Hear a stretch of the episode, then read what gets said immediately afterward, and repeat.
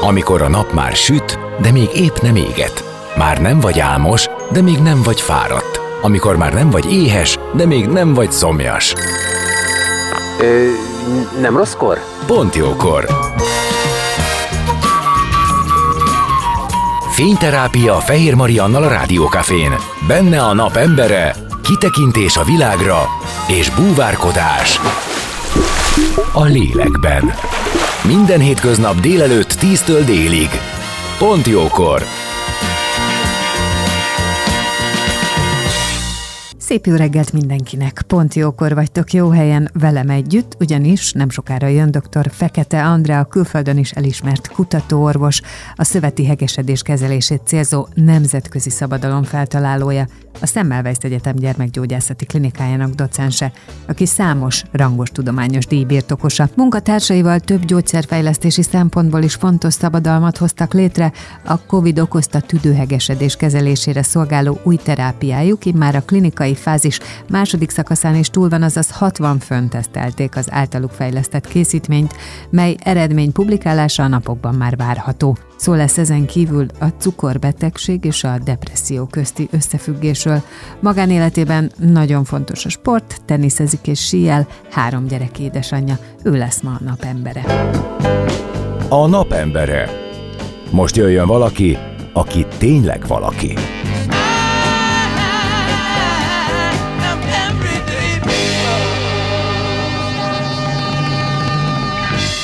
És vendégem dr. Fekete Andrea, kutató gyermekorvos, a Semmelweis Egyetem gyermekgyógyászati klinikájának egyetemi docense, akit köszöntök. Szia, jó napot kívánok, Sziasztok. örülök, hogy itt vagy. Üdvözlöm a hallgatókat. Ugye mondhatnám, hogy számos díj tulajdonosa vagy, és kiemelhetném, hogy 2016-ban a leginnovatív klinikai kutató munkáért járó Semmelweis innovációs díjat kaptad, aztán 2020-ban Gábor Dénes díjat, 21-ben pedig a kiemelkedő feltalálói munkádéri Jedlikányos díjat tüntette ki, és ez csak néhány.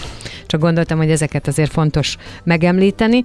Szeretném belesűríteni ebbe az egy órába azt, amit veled kapcsolatban nagyon fontosnak tartok. Kezdjük is a te személyiségeddel, hogy a sport nagyon fontos volt az életedben gyerekkorodban, és egyszer valahol azt mondtad, hogy azért lett annak vége, amit majd te mindjárt elmondasz, mert hogy aztán a gimi az komoly kihívások elé állított.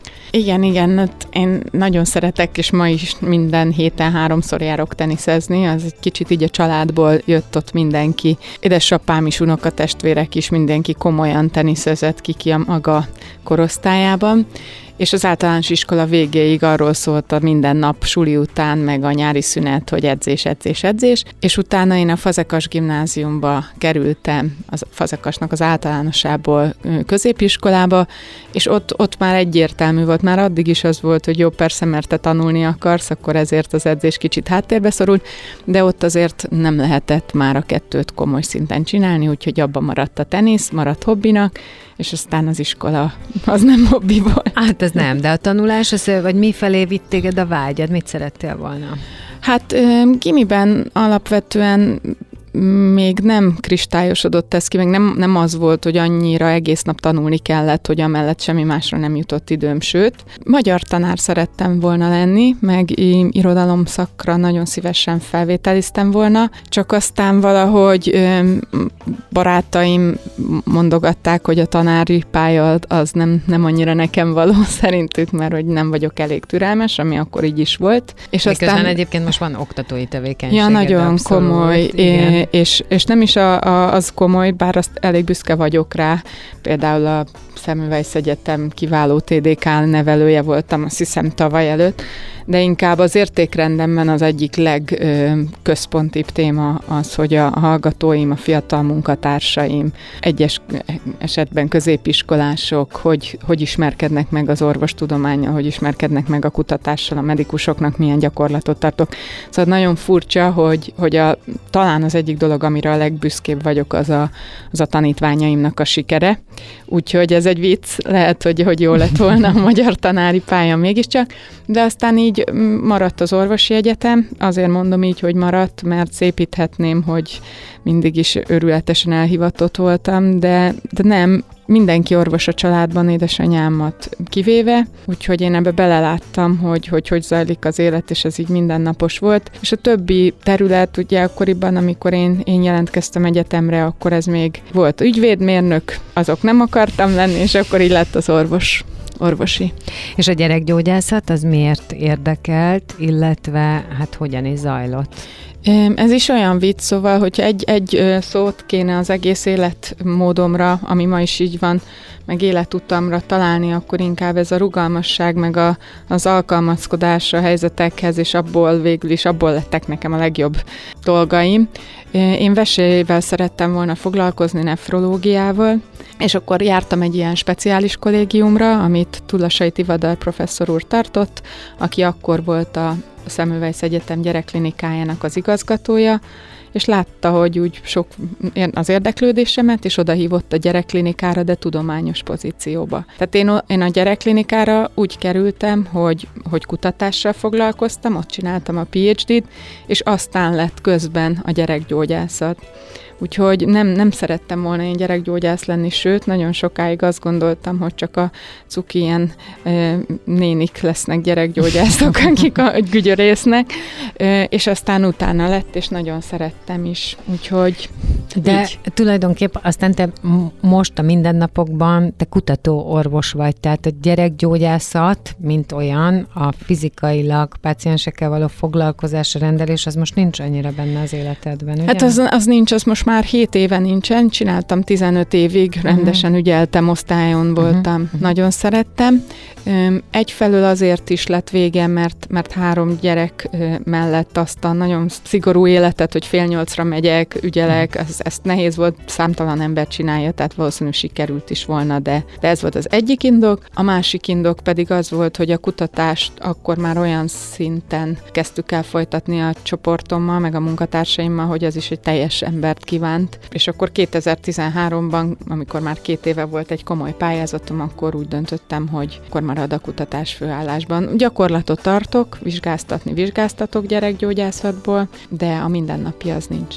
És a kutatásban mi az, ami a leges legfontosabb? Valahogy azt érzem, vagy az a tapasztalatom, sok orvossal készítettem már interjút, és hogyha a kutatásra kerül a szó, akkor valahogy mindenki így elmosolyodik, ahogy te is, tehát hogy minthogyha az lenne, és az senki ne értse félre, de mintha az lenne a szakmán belül, vagy ezen az egész területen belül egy ilyen kis én idős játszótér, tehát ahol, ahol ezek az emberek valamivel foglalkozhatnak, ami őket nagyon érdekli és kiteljesedhetnek, miközben ugye ezeken rengeteg dolog múlik feltehetően. Én, én nem is ezért mosolyodtam el, mert, mert biztos sok ember gondolkozik így, és sok orvos gondolkozik így. Számomra ez egyáltalán nem egy egyénidős kedvtelés, Amiért én elmosolyodtam az az, hogy imádom ezt csinálni, uh-huh. nem tudok rá jobb szót, tehát hogyha a napi munkámról munkámra terelődik a, a kérdés, akkor, akkor én mosolygok, mert minden nap szeretek bemenni, tehát nekem nincs olyan, hogy a nyaraláson az utolsó Tehát magyarán akkor te azt akartad, hogy minden napod a teszt Igen, igen. Ki. És, és azt gondolom, hogy van egy ilyen attitűd, főleg azok részéről inkább, akik nem végeznek napi szinten kutatást. Abszolút, akinek van hatféle.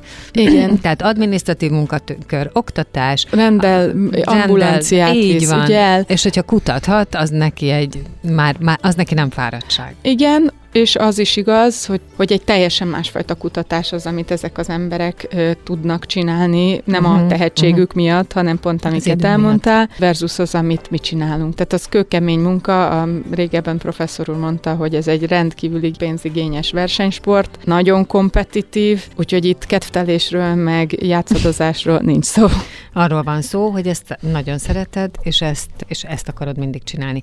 És kimondtad azt, igen, amit én gondoltam, hogy ez, ez azért azért nem úgy van, hogy csak úgy neki lehet állni. Tehát ennek nagyon-nagyon-nagyon sok körülménynek kell teljesülnie, mind anyagilag, mind környezetben, mind minden, hogyan, mind felkészült személyzetben. Hát így van, ahogy mondod, igen, és én azt gondolom, hogy nem is tudjuk a laikusok, egyáltalán nem, de még akár aki napi szinten használja is ezeket az eredményeket, azok sem tudják, akár klinikus kollégák, mi hogy mi van mögötte, hogy mondjuk egy bármilyen laboratóriumi kísérletet elvégezni, az mennyi pénz, csak hogyha egy laborállatról beszélünk, az egy, egy napi tartása 3000 forint.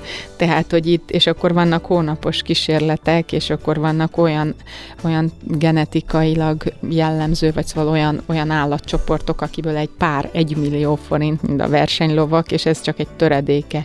Nem beszélek a 40 milliós mikroszkópokról, a személyzetről, arról, hogy megtartani ma Magyarországon, ahol 140 ezer forint a PhD ösztöndíj, ott 140 ezer forintért ki fog eljönni egyetemet végezve, plusz négy évig naponta kutatni 8 órában, 140 ezer forint az, amit készhez kapnak ezek a hallgatók.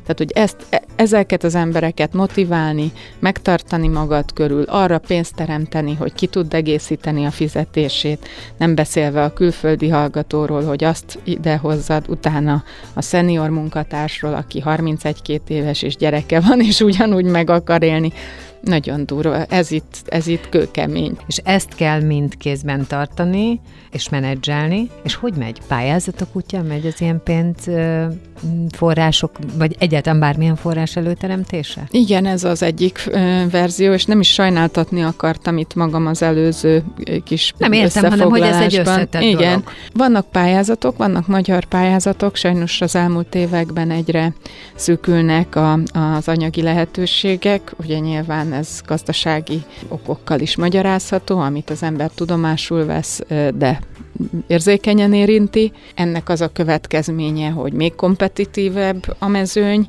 Vannak európai pályázatok, ahol azt kell mondjam, hogy nagyon nagyon csekély mértékben tudunk labdába rúgni, mert egész egyszerűen olyan magas lett az elmúlt 10-15 évben az a technikai háttér, amit egy-egy jó, jól sikerült cikk mögé kell tenni, pont ezek, amiket mondtam, hogy nagyon kevés helyen tudják, tudjuk ezt az infrastruktúrát fenntartani, és hogyha gyengébb a közleményed, akkor gyengébbnek kerülsz be. Kutatónak, ergo, hogyha egy pályázatban elbírálják a kutatói kiválóságot, akkor hátrébb sorolódsz, de hát ebben nincsen. Tehát olyan, mint ö, könnyebb olimpikonnak lenni Svájcban síelésből, mint, ö, mint egy kenyai síelőnek. szóval ezt így tudnám összehasonlítani. És akkor vannak, van az a típusú pénzszerzés, ha csúnyán akarom mondani, amit most már mi is csinálunk, hogy egy kicsit piacorientáltan külföldi, vagy nálunk például hazai befektetőket, ipari befektetőket bevonzani, és, és ilyen típusú üzleti modellben dolgozni. Innen fogjuk folytatni a beszélgetést dr. Fekete Andreával, aki kutató gyermekorvos a Semmelweis Egyetem gyermekgyógyászati klinikájának egyetemi docense. Maradjatok! A napembere. Most jöjjön valaki, aki tényleg valaki.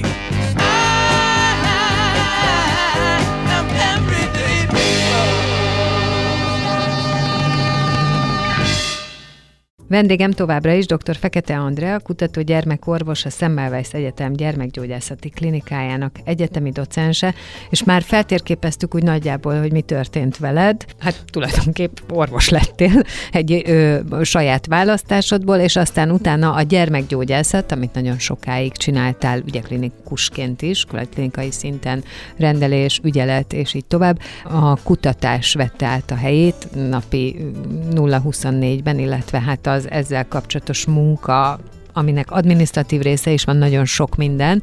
Nem véletlenül voltam erre kíváncsi, hogy mit meg miért, mert hogy én kitérnék a több eredményből egy olyanra, ami a COVID kapcsán, ugye a cukorbetegség és annak szövődményei az, ami a fő terület, vagy amivel, amivel kapcsolatban nagyon sok eredmény született, vesekárosodás, cukorbetegség, összefüggés, depresszió, egyébként ez egy fontos topik szerintem, és a cukorbetegség és a szemkárosodás szövődás, vagy a szemszövődmények, és mindezek kapcsán, ugye, a COVID idején, vagy a COVID-dal kapcsolatos szövődményeken is lehet ne segíteni, ha lehetne, ezt majd te elmondod, hogy tulajdonképp mi történt. Most csak próbáltam felvezetni, nem, nem tévedtem sokat. Nem, nem, tök, tök jól felvezetted. Arról van szó, hogy ezek mindegyik ö, ilyen kor ö, okban, amiket felsoroltál, a cukorbetegségben, a vesekárosodásban, a személyzeti szövődményekben, glaukómában, zöld hályog néven talán ismerte, szöveti szinten, tehát sejtek, szövetek szintjén egy nagyon hasonló folyamat játszódik le, hogy a különböző károsító tényezők a cukorbetegségnél a magas cukor, a szemnél a magas szemnyomás, a harmadiknál mit, te, mindegy, akár mondjuk egy, egy szívinfarktus miatt az oxigénhiány. A szöveti szinten egy olyan átépülést okoz a helyi szövet szerkezetben, hogy az addig jól működő sejtek helyén, mondjuk az izom szövet helyén a szívizomban, vagy a vesében ennek a kiválasztó, most nagyon leegyszerűsítettem, de kiválasztó funkciót betöltő vese szövet helyén hegszövet szaporodik föl. Tehát úgy, mint amikor elvágjuk a kezünket, ott, hogy ne vérezzen, de a bőr az épp maradjon, egy heg alakul ki, és hogyha nagy a sebünk, akkor lehet, hogy van, aki már érezte, hogy azon például nincs érzés, vagy megváltozik a... Uh-huh. És az azért van, mert ott egy más jellegű úgynevezett hegszövet alakul ki. És hogyha ennek a hegszövetnek a mértéke túlzottá válik, nagyon megnő a hegszövetnek a, a mennyisége, akkor, akkor bizony az hiányozni fog az eredeti funkcióból. Tehát a szívizomnak a fele hegszövet, akkor az egy rosszul működő szív lesz. Vagy a vesének hegszövet, akkor nem fog jól működni Világos. a vese és ezt hívjuk úgy, hogy fibrózis, hegesedés, és ezzel foglalkozom én meg a csoportunk most már tíz éve. Ugyanez van a szemben is egyébként, hogy a szemben ott egyes struktúrák úgy elhegesednek, hogy nem fog jól elfolyni a, a csarnokvíz, és emiatt megemelkedik a szemnyomás. Tehát olyan, mintha töltenél bele egy medencébe vizet, és a, a, dugót elzárnád, de tényleg ilyen. Értem. És ez történik a tüdőben, és erre a, ennek, a, ennek a hegesedésnek a csökkentésére van nekünk egy, egy új módszerünk, egy új gyógyszerünk, illetve egy gyógyszercsoportunk, amivel szabadalmat is kaptunk most már egész Európában, USA-ban, Kínában, Japánban, Kanadában, Izraelben, tehát gyakorlatilag világszerte bejegyzett szabadalom, és ennek kapcsán, amikor a COVID elkezdődött, akkor észleltük, hogy a COVID fertőzés következtében a tüdőben is lehetett is ezt hallani, ugye, hogy sokáig légszomjuk van a betegeknek, már az akut fázisból történő felgyógyulás után is sokáig fáradékonyak a tüdő hosszú távon is károsodhat, nem mindig, és az is egy tüdőhegesedés, egy tüdőfibrózis, ami kialakul. Ami azt jelenti akkor ezek szerint, hogy a légző felület csökken. Így, pontosan így, ahogy Aha. mondod hát ha úgy mondtam el, hogy lehetett érteni, akkor. És akkor el, erre indítottunk egy klinikai vizsgálatot, ami nagyon, azt gondolom, hogy nagy jelentőségű két évvel ezelőtt, amikor a COVID kitört, mert itthoni fejlesztésű gyógyszerből úgynevezett fázis kettes vizsgálat, hogy már betegeken kipróbálható, nem nagyon szokott lenni, és ez is, sőt egyáltalán az elmúlt évtizedekben csak a Richternek volt ilyen, és ez is összekapcsolódik a, azzal, amiről korábban beszéltünk, hogy egy körülbelül 60-80 fős klinikai vizsgálatot lebonyolítani, az közel fél milliárd forint. Tehát arra támogatást szerezni, és ez egy a miénk, és ebből száz meg száz zajlik Magyarországon is, külföldi cégek fejlesztéseivel, vagy nagy gyógyszergyáraknak a fejlesztéseivel, és egy fázis hármat, ahol már 100-300 beteg van, az körülbelül már dollár milliárdos nagyságrend. Tehát, hogy ez, ez, a, ez nem a mi pályánk, ahol focizunk, de ezt a fázis kettő vizsgálatot itthon sikerült megcsinálnunk, sikerült több mint 60 beteget bevonni Aha. e, itthoni járványkórházakból, akik középsúlyos COVID-fertőzésben szenvednek. Ez azt jelenti, hogy kifejezetten kórházi ellátást igényeltek, oxigénhiányjal küzdöttek, amit csak oxigén adásával lehetett gyógyítani, és elhúzódóan bent feküdtek. És az volt a cél, hogy azt nézzük meg, hogyha kapják a mi készítményünket, illetve azok, akik nem kapják, ez teljesen anonim módon zajlik ilyenkor, hogy ki melyik csoportba sorolódik. Van-e különbség a hosszú távú javulásban, a kórházi állapot, vagy a kórházi benfekvésben, az állapotnak a, a, a változásában, gyorsabb gyógyulásban. Úgyhogy ezt sikerült befejeznünk, és ez a 60 beteg lehet, hogy kevésnek tűnik, de Amerikában tartottam előadást nyáron egy konferencián, és mikor megtudták, hogy 66 bevont betegünk volt, hát el voltak ájulva, mert különösen ezek között a körülmények között, amit azért hál' Istennek kezdünk elfelejteni, hogy mi volt uh-huh. itt, ez, ez nagyon nagy szám, és most már le is zártuk a kutatásokat, egy-két héten belül biztosan, hogy, hogy lehet hallani az eredményekről majd. De annyit mondj, hogy biztatóak? Abszolút biztatóak, úgyhogy nagyon sokat várunk ettől is, meg a továbbiaktól is. Ó, ez azért nem semmi.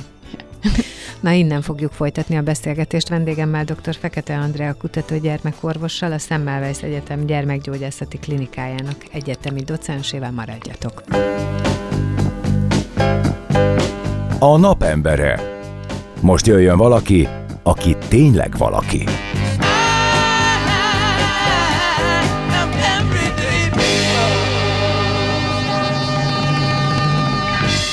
És vendégem továbbra is dr. Fekete Andrea, kutató gyermekorvos, a Semmelweis Egyetem gyermekgyógyászati klinikájának egyetemi docense, és hát arról hallhattunk az előző blogban éppen, hogy egy kutatás lassan egy bizonyos fázisának a végéhez ér, amiben ki fog derülni, amikor majd ezt publikálják, az eredményeit, hogy hogyan is sikerült, de ha jól sikerült, akkor tulajdonképp megpróbálom összefoglalni, a COVID utáni, tehát a post-COVID tüdő hegesedésnek a gátlása, kellemetlen poszkovid tüdeteknek az elviselését fogja lerövidíteni? Ö, ezt is. A, nagyon tényleg részletesen nem ö, szeretném ezt most, most elmondani Világos. még, mert, mert még nem, nem tehetem.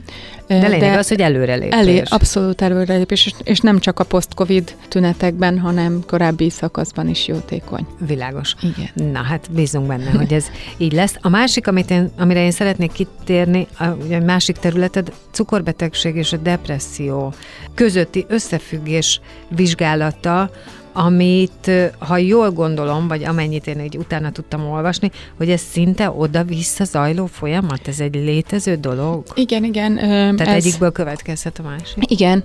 Igazából már ez az 1700-as évek óta leírta egy Thomas Willis nevű neuroanatómus, először azt figyelte meg, hogy úgy is írta ő le, hogy a cukorbetegség oka a hosszantartó bánat, és akkor utána egy uh-huh. 300 évig ezt félretették, és a 2000-es évek elején, 90-es évek vége felé kezdtek ezzel foglalkozni. Mostanra már, már evidencia, tehát az elmúlt húsz év alatt kiderült, hogy az történik tulajdonképpen, hogy a, a zsírszövetben, különösen ebben a hasi zsírszövetben, és azt már egyre többet halljuk, hogy ugye a hasi elhízás az az, ami a, a kockázat növelő a szív- és érrendszeri betegségek tekintetében is.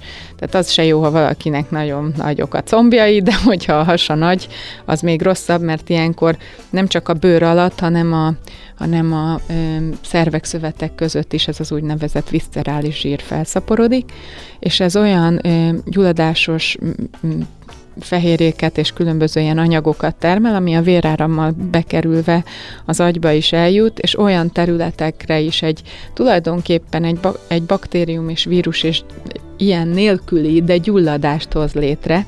Ugye ez a, ezt a mindennapi emberek kevéssé ismerik, hogy a gyulladás az nem csak attól jöhet létre, hogy megcsíp valami, vagy, vagy egy baktérium megfertőz, és uh-huh. akkor kapok egy tüdőgyulladást, hanem van úgynevezett steril gyulladás is, tehát hogy például a magas cukor is ezeket a gyulladásos faktorokat tudja, tudja indukálni, tudja serkenteni. Bocsánat, és akkor ez létezik, hogy ettől a nehezebb is megszabadulni? Mert akkor nem egy adott baktériumot Hát nem kell. baktériummal kell, hanem a cukorszintet csökkenteni kell, és akkor ezek is Ja, értem. Igen. Tehát, Tehát ez hogy, húzza magával. Igen. Okay, és ugyanezt tulajdonképpen magas vérnyomás hatására is aktiválódik egy vérnyomás szabályozó rendszer és a benne termelődő hormonok, és ezek az egyes sejteket úgy tudnak befolyásolni, hogy ezek a sejtek kezdik el termelni utána később ezeket a gyulladásos Értem. anyagokat. Na és fel tud menni az agyba, átjut a véragygáton, és olyan helyekhez kapcsolódik, amik a depresszióért felelősek. Tehát tulajdonképpen minél több a magas cukor által ö, felszaporodott gyulladásos faktor, annál több kerül be az agyba, és azokat a területeket serkenti, ahol a depresszióért felelős régiók vannak. És ez fordítva is így van, hogy azért, hogyha ezek a területek utána egyfelől az is van, ugye, hogy, hogyha depressziós vagy sokkal nehezebben az élet minden területe nehezebben megy, tehát egy adott betegséggel is a megküzdési lehetőségeid jóval korlátozottabbak, illetve akkor is zajlik egy ilyen folyamat, és amit meg az agy termel gyulladásos faktorokat, van még számtalan más, de hát én most itt holnap dél tudnék erről mesélni, igen. meg hormonokat, stresszhormonokat, kortizolt például, arról lehet, hogy hallani úgy itt ott, igen. azok mennek le utána a a szervezetbe, és utána a cukorháztartást borítják föl. Tehát túl sok stressz, túl sok uh-huh. kortizol termelés, az, az, az ilyen szempontból tud oda visszahatni. Na hát így. Az, hogy egyébként a külök tátott szája, mert hogy ugye ezek olyan összefüggések, amikre nyilván nem gondolna az ember, és amikor meg ez az egész megvan, akkor oké, okay, rendben, akkor az első kérdés, mi, mit lehet tenni, de hát gondolom akkor alapvetően magát a cukorbetegséget kellene megakadályozni, tehát amennyiben Igen. ez lehetséges. Tudjuk, hogy ennek is van két típusa, az egyik ellen azért lehet tenni életmóddal, a másik, az ki tudja hogy, hogy lehet-e ez, nem tudom, hogy ez tisztázott-e, igen, én is úgy tudom, hogy nagyjából nem. Illetve a depresszió, az, az talán valami olyan, amire az ember ö, egy kicsit talán kézbe tudja venni, bár ennek is vannak fokozatai, amelyek, amelyek ha elhatalmasodnak, akkor már nem. De hogy te mit mondasz, hogy hát én, ez, én... ez a felismerés, ez mit hoz? Azt mondom, és mindenképpen, hogy, hogy igazából ez, ez egy divatos szó, lehet, hogy, hogy a hallgatók is hallják, ismerik már, hogy holisztikusan kell, széles látókörben kell a beteget, az embert tekinteni. Tehát tök jó, hogy volt egy, meg most is van egy nagyon komoly specializálódás az egyes szakterületeket illetően, és tényleg annyi tudás van már, hogy nem lehet mindenki jó belgyógyász, neurológus és mit tudom én, reumatológus egyben, de azért az, amikor régen egy orvos volt, és ő értett úgy valamennyire. Mindenhez, annak is volt létjogosultsága, hiszen és azt szeretném ezzel hangsúlyozni, hogy azt tudni, hogy van egy cukorbetegem, akkor kezdjek figyelni arra, hogy milyen a hangulata, kezdjen esetleg évente egyszer a rutinba kerüljön bele a vérnyomáson, meg a vizelet, meg a szűrésen kívül kerüljön bele egy depressziós kérdőívnek a, az elvégzése. Ha egy pszichiáter vagyok, és depressziós beteget ö, kezelek, akkor mit tudom én, egy évente, két évente legyen egy éhomi vércukormérése, ne adj Isten egy cukorterhelése, ami korábban már előrejelezheti azt, hogy uh-huh. hajlamos az ember szénhidrát anyagcserezavarra. Figyeljen meg, hogy a családban volt-e ilyen jellegű probléma, jobban kérdezzek rá. Tehát, hogy inkább azt mondanám, hogy prevenció. Prevenció, igen. Uh-huh. Meg az, hogy minél többet tudunk, egészséget őrzünk meg, ne akkor, amikor már. Most, most legalább azt is tudjuk, hogy nem csak a szemét kell nézni a diabéteses betegnek, hogy nem vaksághoz vezető retinopátiája, úgy hívjuk ezt, nincs-e, vagy hanem azt is kell figyelni, hogy milyen a, a kognitív funkciója, milyen az a, a, a pszichés helyzete. Ugyanis mérhetően kevesebb a szövődmény, hogyha antidepresszást kapnak, akinek kell, tehát nem akarom rásütni mindenkire, figyeljünk oda ennyi. Igen, tehát ha már egyébként bármelyik probléma is megvan, legalábbis az a lényeg, hogy ne hozza magával, ne húzza magával Igen, egy katot, Örüljünk, nem? hogy van egy ilyen tudás, és akkor ezt használjuk, és figyeljünk rá. Az jutott eszembe, hogy, hogy olyan így a végére, hogy olyan sok mindennel foglalkozol, és most két dolgot emeltünk ki, hogy fel lehetett tenni vajon egy kutatóorvosnak azt a kérdést, hogy mit gondolsz a te életedben ez a terület, vagy a te területed, vagy mi a te vágyad, hogy hova juss el? Aha, hát az én vágyam az az, hogy, hogy bármelyik készítményből, mert, mert csinálunk mást is, transplantációs folyadékot. Egyfelől a zöldhájogot csökkentő gyógyszert, szemcseppet szeretném piacon látni, és a polcról mm-hmm. levehető gyógyszerként még megélni, de az nem, nem abszurd vágy, tehát vagy, vagy ott lesz 6-8 éven belül, vagy nem? Illetve ezt ugyanezt a tüdőkárosodás, és nem csak a COVID, hanem van egy ennél egy, egy másik típusú, ez az úgynevezett idiopátiás tüdőfibrózis, ami a mai állapotban 5 éven belül általában halálhoz vezet, és sokan szenvednek benne. Én, én ezt a kettőt szeretném, de már az egyikkel is nagyon boldog lennék, tehát valamelyik fejlesztésünkből polcról levehető gyógyszert szeretnék látni.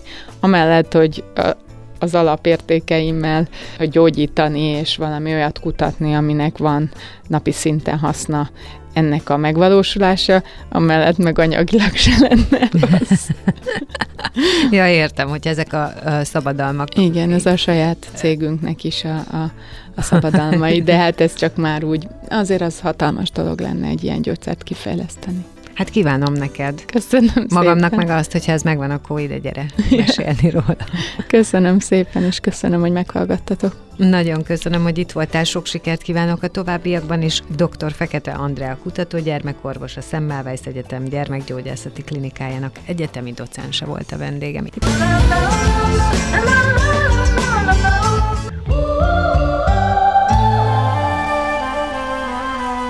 Az elhangzott műsorszám termék megjelenítést tartalmazott.